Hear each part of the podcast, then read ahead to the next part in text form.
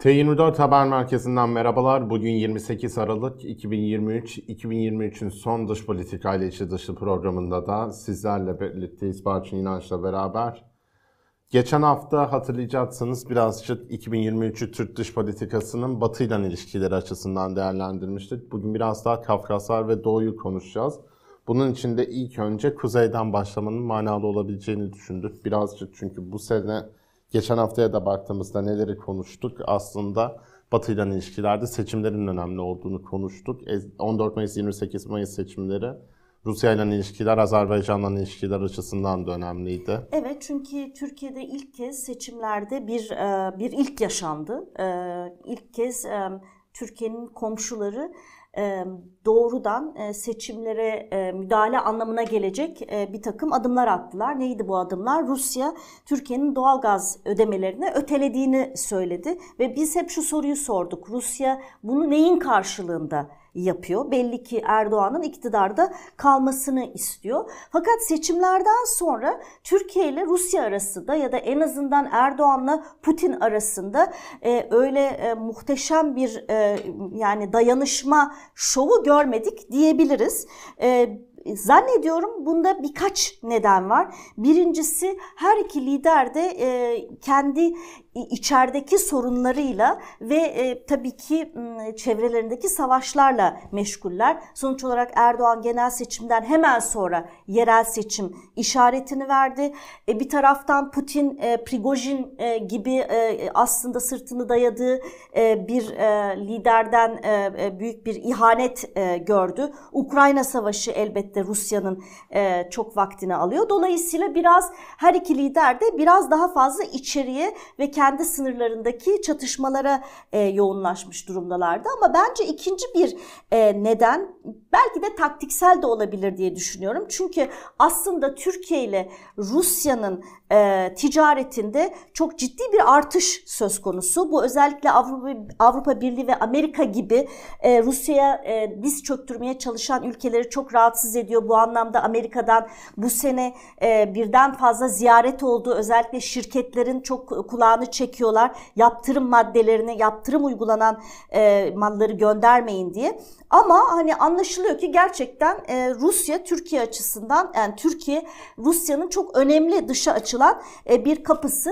O nedenle de Rusya'nın doğalgaz e, ödemelerini e, ötelemesinin karşılığında aldığı şey ihtimalen işte bu çok artan ticaret ve tabii bu bağlamda da Türkiye neyi göze alıyor? Batı ile ilişkilerini e, soğutmayı göze alıyor ve çok riskli bir e, çizgide gidiyor de, dememiz gerekiyor açıkçası.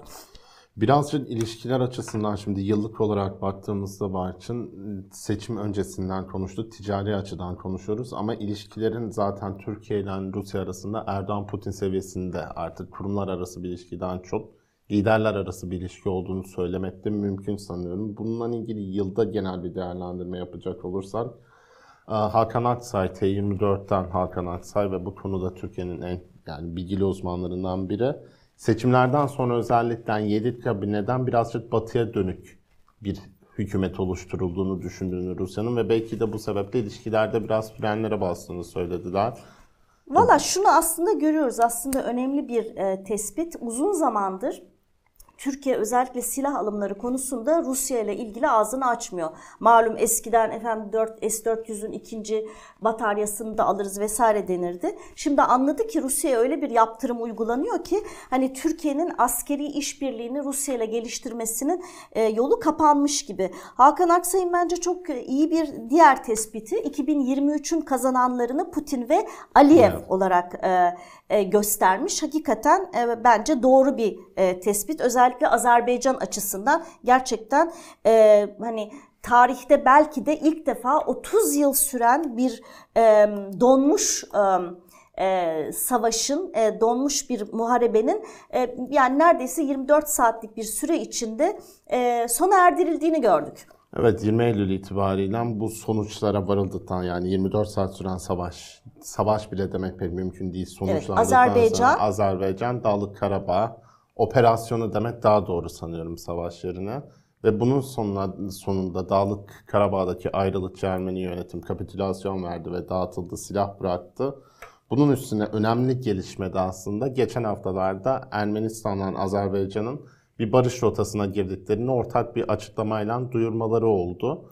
Ve bu açıdan da hem Aliyev'in eli rahatladı ama aynı zamanda belki burada da konuştuğumuz gibi Türkiye'nin elinin rahatladığını da söylemek mümkün. Evet sonuç olarak 2023'ün sonuna geldiğimizde tam anlamıyla Ermenistan-Azerbaycan arasında bir barış anlaşması imzalanmadı. Azerbaycan baskı yapıyor. Bir an önce bu anlaşmanın imzalanması için iki lider bir yol haritası üzerinde niyet beyanında bulundular ama bu da önemliydi. Fakat tabii burada bizi ilgilendiren mesele normal şartlarda Ermenistan'la Azerbaycan'ın barış sürecine girmelerini takiben aslında Türkiye'nin Ermenistan'la normalleşme adımlarını atması gerekirken Türkiye bunu bir türlü yapmıyor. Neden yapmıyor? Çünkü orada da Bakü'nün çok ağır baskısı altında olduğunu e, düşünüyorum. Demin e, Türkiye genel seçimlerinde bir ilk yaşadık dedim. E, Rusya'nın dışında aslında Azerbaycan'ın da Türkiye seçimlerine bir müdahalesinin söz konusu olduğunu söylemek gerekir. Aslında 2009'daki o protokoller yani Ermenistan'la e, başlatılan ve fakat e, sonu getirilemeyen protokollerden beri Azerbaycan ciddi şekilde Türk ekonomisine ve e, Türkiye'de e, bence e, toplumu da etkileyebilecek e, e, merkezlerde çok ciddi bir e, yatırımı var. E, geçenlerde Azeri yetkilileri bir açıklama yapmışlar. 1995'ten beri Azerbaycan'dan Türkiye ekonomisine yapılan yatırımlar 19,9 milyar doları bulmuş. Türkiye'nin Azerbaycan'ın en çok yaptığı yabancı ülke olduğunu söylüyor Azeri Bakan ve bu yılın başından itibaren ticaret hacminin de 7,2 milyar dolarla geçen yıldan %33 daha fazla olduğunu söyledi. Dolayısıyla Azerbaycan yine ekonomik gücünü kullanarak Türkiye'ye yaptığı e, yatırımlarla ama onun dışında işte ne bileyim Azerbaycanlı yetkililer, sanatçılar vesaire eliyle de e, topluma e, etkide bulunmaya çalışıyor ve bu anlamda da gördüğümüz kadarıyla Ermenistan'la Türkiye'nin normalleşmesi Azerbaycan'la Ermenistan barış anlaşmasına imza atmadığı sürece gerçekleşmeyecek. Bence yanlış bir şey. Yani Ermenistan'ı da biraz teşvik etmek gerekir.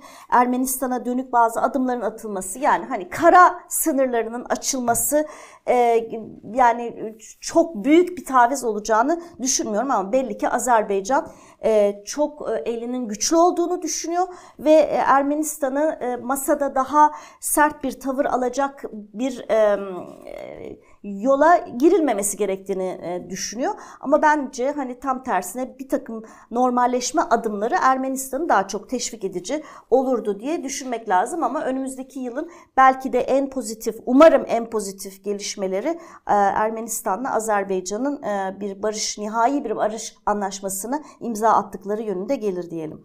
Şimdi normalleşmelerden devam ederek Orta Doğu'ya inmek istiyorum aslında. Çünkü geçen sene bu son programı yaptığımızda normalleşmeleri konuşurken en iyi giden, en hızlı giden normalleşme İsrail'den normalleşmeydi. Şimdi baktığımızda sene sonu itibariyle bugün İsrail Cumhurbaşkanı'nın açıklamasına bakarsan Cumhurbaşkanı dedi ki Erdoğan Çünkü varken... bir arada Evet. unutmayalım Evet, galiba Gazze, Gazze'de evet, bir olay oldu. oldu. Sen hemen bir atladın galiba. Heyecanla gittik. Gazze'deki savaşla birlikte ilişkilerdeki burada hafta hafta zaten ilişkilerin giderek aşağıya doğru inmesini izledik. Evet ama Bu- şunun altını çizelim yani eğer bir bilanço yapıyorsak, bir yıl bilançosu yapıyorsak senin de dediğin gibi e, Türkiye-İsrail arasında çok ciddi bir normalleşme sürecinin hız kazandığını gördük. Bu neyle tırnak içinde taç, taçlandırılacaktı? Netanyahu'nun Türkiye ziyaretiyle. ziyaretiyle. Netanyahu New York'ta Erdoğan'la görüştü ve ondan sonra Türkiye'ye ziyareti öngörülüyordu. Ziyaretinden aşağı yukarı takribi hatta ziyaret edecekti. Takvim netleşmişti ama bir kalp spazmı geçirdiği için ertelenmek durumunda kaldı.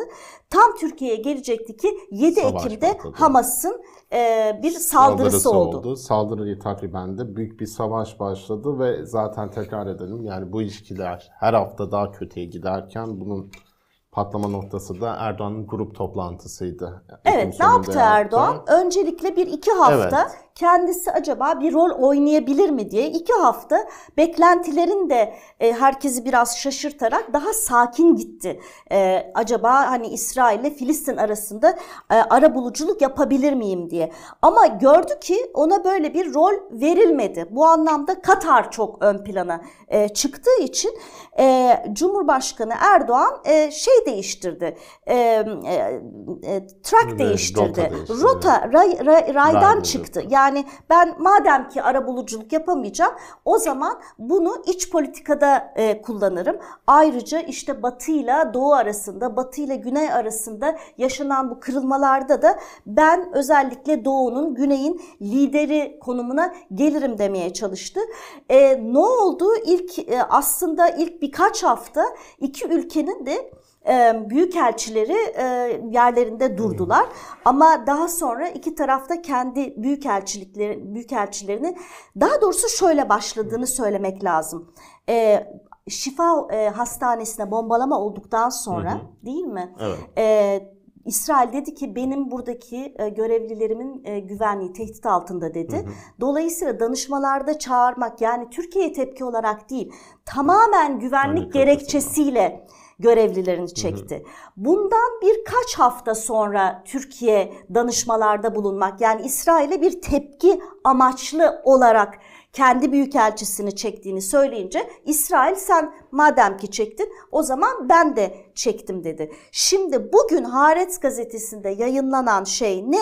O da ileriye dönük bir projeksiyon yapıyor. Evet çünkü İsrail Cumhurbaşkanı diyor ki Erdoğan görevde olduğu sürece benim İsrail büyükelçim geri Cumhurbaşkanı mı? e, Başbakan, Cumhurbaşkanı, Cumhurbaşkanı, mı? evet. Evet. Sonuç olarak diyor ki Erdoğan orada olduğu sürece ben Dışişleri Bakanı çok özür dilerim. Dışişleri Bakanı Aha. değil mi? Evet. İsrail Erdoğan orada olduğu Olduğu sürece bir- İsrail'den bir büyükelçi gitmeyecek Evet, gibi bir bir lafı diyor. var. Yani gerçekten ileriye dönük olarak kendisini çok bağlayan bir laf. Dolayısıyla İsrail'le uzun e, süre normalleşmeyi bekleyemeyeceğimiz gibi bu anlamda da Türkiye yapabileceği her türlü e, işte ara bulma e, fonksiyonundan kendisini ayırmış oldu. Bir anlamda bence bu Erdoğan'ın elini de rahatlatıyor. Çünkü e, iki taraf arasında arabulucu olmayınca serbest atışa geçebiliyor Cumhurbaşkanı. Yani e, dilinin kemiği yok. istediği gibi e, İsrail'e saldırabiliyor. Halbuki oynayabileceği bir rol olsaydı o zaman retoriğini, söylemini daha dengeli tutardı. Ama şimdi kim yani söylediklerinin bir etkisi de yok. Yani etkisi de olmayınca o da böyle her defasında sınırını daha genişleterek İsrail'e ve e, Batı'ya e, ağır eleştirilerde bulunuyor. Bu eleştirilerin e, çok büyük bir bölümü de haklı ama bunun bedeli de Türkiye'nin yani Orta Doğu'da özellikle Gazze bazında çok etkin bir oyuncu olamamasını gösteriyor. Bunun akabinde sadece İsrail değil Mısır'la bir e, normalleşmede e, yaşandı. E, bir görüşme oldu. Evet, Sisi ile e, İslam İşbirliği olağanüstü toplantısında görüşüldü geçen ay. E, Ekim ayında çok özür diliyorum ve bu görüşme aslında daha önce yapılması da planlanan Türkiye'de gerçekleştirilmesi, Mısır ziyareti mi olacak, Türkiye ziyareti mi olacak diye uzun Evet. konuşulan bir Yani sürecin sonunda sonuç geldi. olarak aslında Mısır da ayağını Evet. sürüyor. Ben Gazze nedeniyle Mısır-Türkiye ilişkilerinde bir frene basılmasının söz konusu olabileceğini düşünüyorum. Çünkü Mısır Türkiye'nin bu ağır söyleminden rahatsız. Çünkü e, Mısır'da kendi e, dengeli söylemi açısından kendi kamuoyuyla e, sıkıntı yaşayabileceği için Mısır liderinin çok daha üstünde sert sözler söylemesi Erdoğan'ın e, Sisi'yi rahatsız eden bir şey. Gerçi işte seçimler yapıldı. Ne kadar hakkaniyetli seçimlerdi e, bilemeyeceğiz ama e, Sisi seçildi ama bir ara Cumhurbaşkanı'nın refah sınır kapısına gitmesi tartışılıyordu, gündem olmuştu, olabilecekti. Benim gördüğüm kadarıyla Mısırlılar bu aşamada Erdoğan'ı refah sınır kapısını orada görmek istemiyorlar.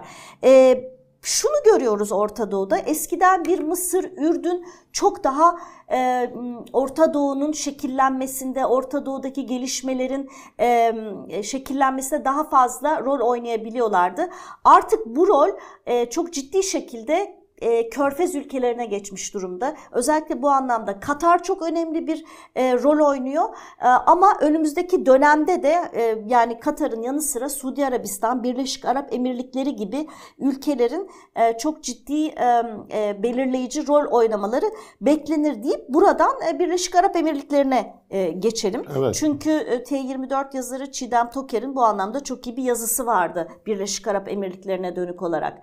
E, Şimdi Birleşik Arap Emirlikleri ile normalleşme de aslında çok ciddi suçlamaların sonucunda geldiği için genel olarak baktığımızda ilişkileri konuşurken tamamen bunun ekonomik yönden yapılmış bir normalleşme olduğunu burada da defalarca vurguladık. Çünkü daha önce konuşulan neydi? İşte 15 Temmuz'un finansörü olmaktan e, suçlandı Birleşik Arap Emirlikleri.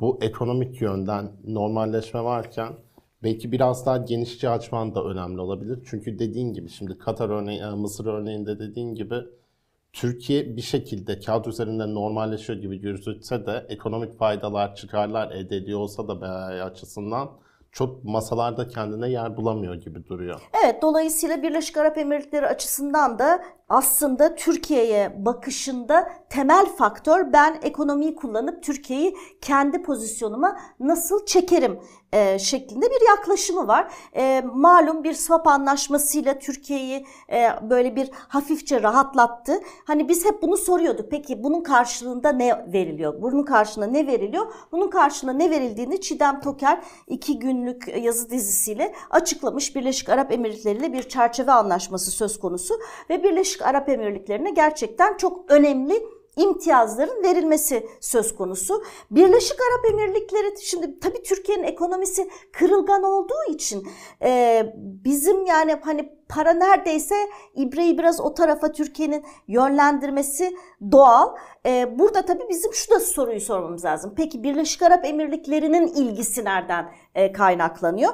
Bir dediğimiz gibi ekonomik gücümü kullanarak ben Türkiye'yi zaptı rapt altında tutarım. Ama ikincisi emirliklerde hem Katar hem Suudi Arabistan'la bir rekabet içinde. E, o anlamda hani bölgesel anlamda da e, hem siyaseten hem ekonomik olarak da varlık göstermek istiyor. E, bu çerçevede benim gördüğüm kadarıyla Birleşik Arap Emirlikleri özellikle ticaret bağlantı yollarında e, bir önemli rol oynayabileceğini e, düşünüyor. E, şimdi doğudan batıya ticaret yollarında Rusya, Rusya e, kuzey yolu dediğimiz bölüm e, Ukrayna Savaşı nedeniyle kapalı ve dolayısıyla uzun bir sürede kapalı olacak. En azından zor olacak.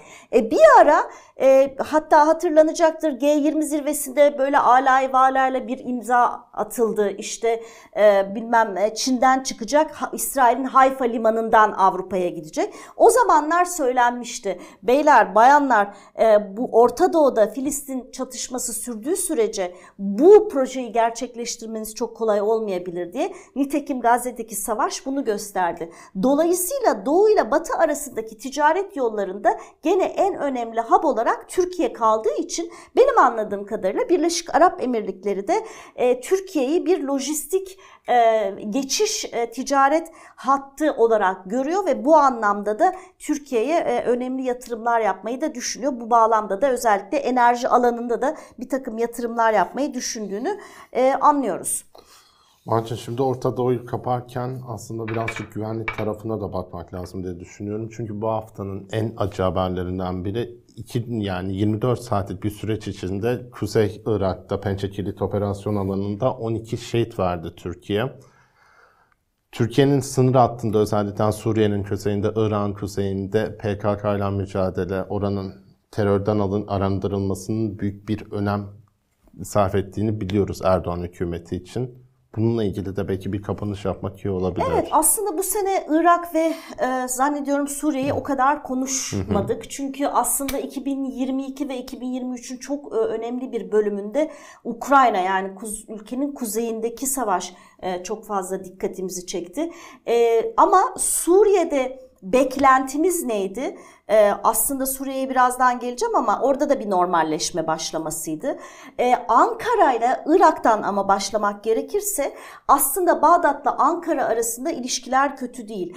Irak'taki en büyük mesele Türkiye'nin en büyük rakibi Irak'ta aslında İran. Çünkü Amerika Birleşik Devletleri Irak'tan ve akabinde Afganistan'dan çıktıkça o bölge çok daha fazla İran'ın kontrolü altına girdi. Şimdi genelde Türkiye'de özellikle şehit haberleri geldiğinde maalesef hükümet kendi açısından hesap vermek istemediği için hep olağan şüpheliye dikkat çekmeye çalışıyor ve bu bağlamda da en kolayı tabii Batı'yı suçlamak. İşte deniyor ki bu PKK'nın elinde işte Batılıların verdiği e, silahlar vardı, e, mühimmat vardı.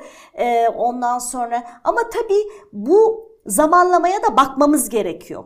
E, zamanlama şöyle enteresandı. Aslında biz şunu biliyoruz ki Türkiye İsveç'in NATO üyeliğini parlamentonun açıldığı gün e, hemen akabinde getirmeyi planlıyordu ama o gün bir e, saldırı oldu. Şimdi e, geçtiğimiz salı günü iki gün önce Dışişleri Komisyonu'nda İsveç'in NATO üyeliğinin konuşulacağı birkaç gün öncesinden biliniyordu. Dolayısıyla bu aşamada bizim tabii ki zamanlama manidar dememiz gerekiyor. Bu noktada Amerika'nın işini mi gelir PKK'yı eğer yönlendiriyorsa böyle bir yönlendirme yapmak. Ee, Amerika tabii bir monolit değil. Yani sonuç olarak Amerika'nın içinde bir grup diyebilir ki ya İsveç çok önemli değil. Yani e, aciliyeti de yok deyip belki böyle bir şey olabilir.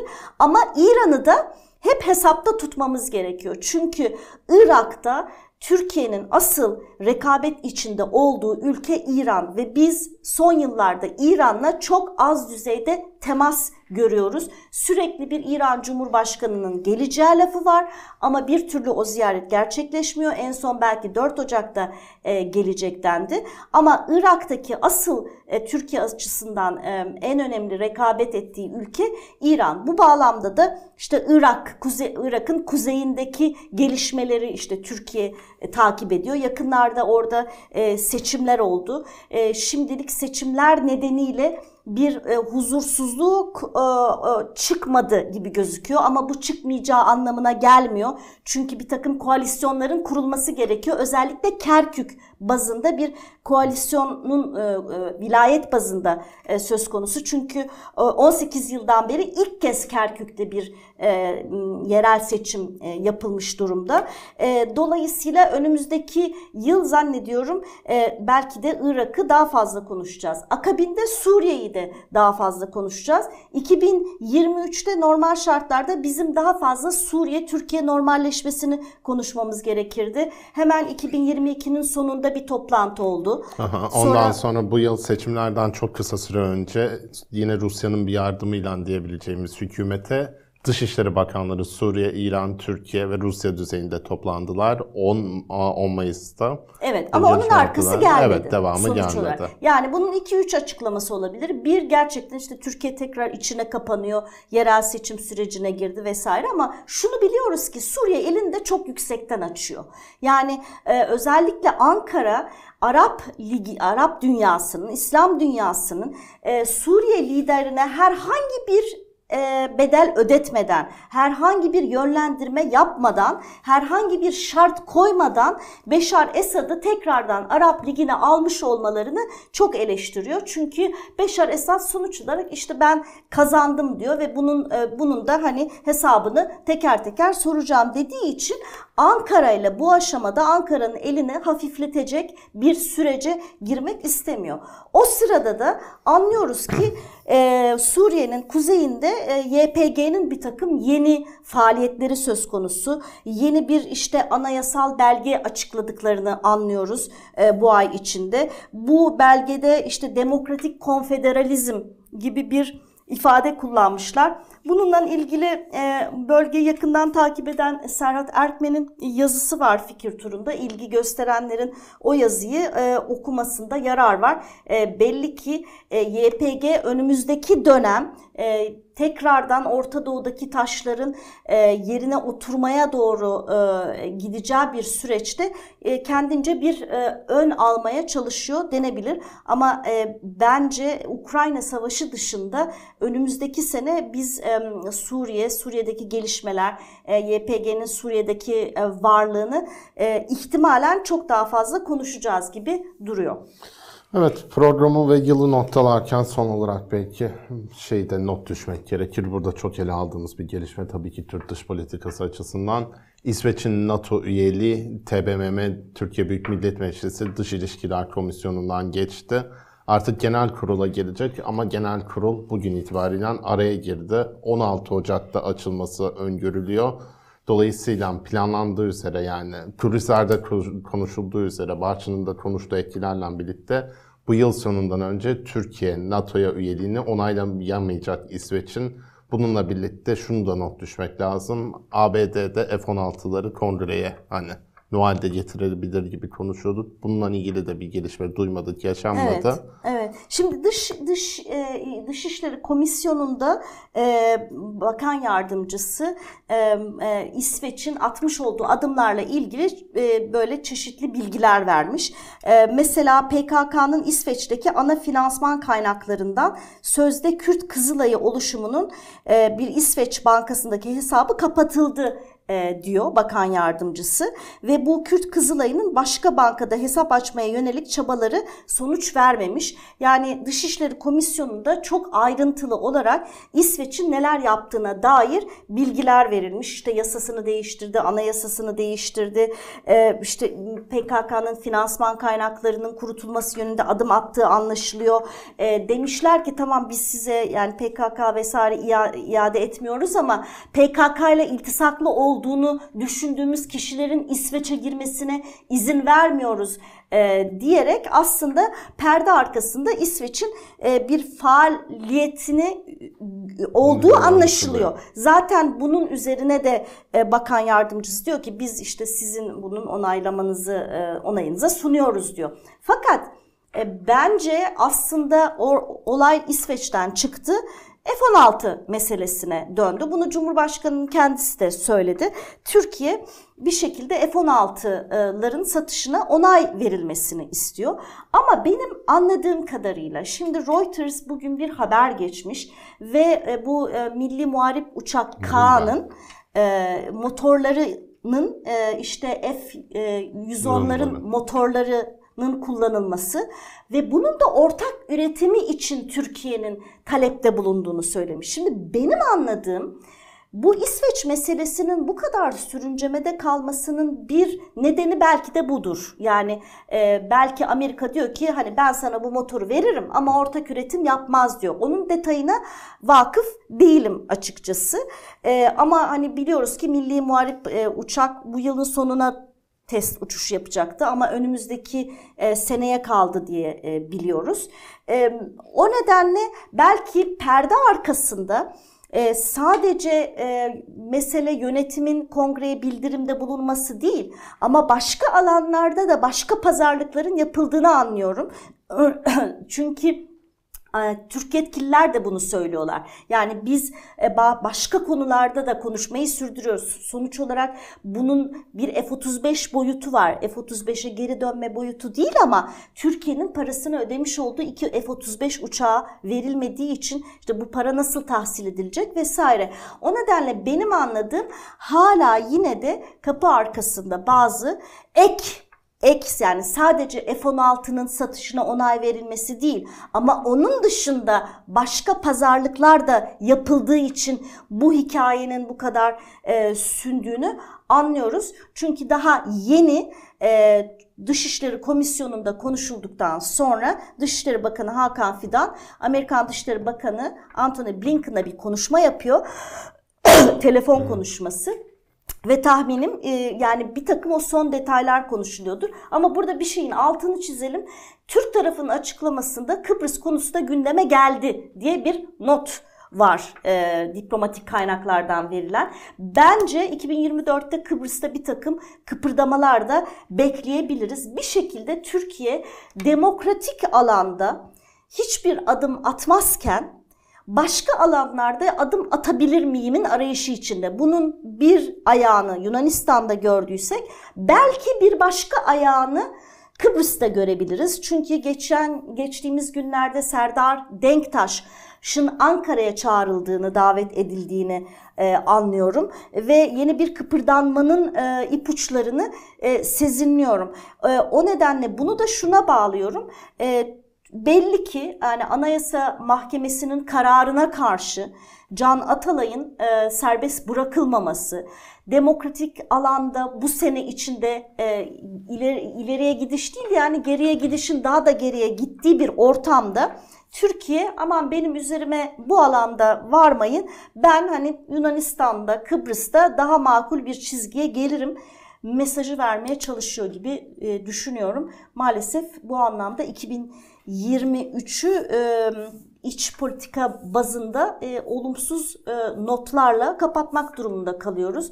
İç politikası sağlam ve istikrarlı olmayan bir ülkenin de dış politikasını da güçlü olması zaten söz konusu olamaz. Bu senenin en belirleyici e, yönü dış politika açısından Türkiye'nin ekonomik kırılganlıkları oldu. Ekonomik kırılganlıklar devam ettiği sürece de Türkiye e, yani sadece böyle boş propaganda sözleri e, söyler ama fiiliyatta maalesef çok e, e, anlamlı katkılar getiremeyen bir noktaya düşer. Orta Doğu meselesinde gördüğümüz gibi Orta Doğu meselesinde sadece Cumhurbaşkanı konuşuyor. Konuşmak dışında bir etkisini maalesef göremiyoruz.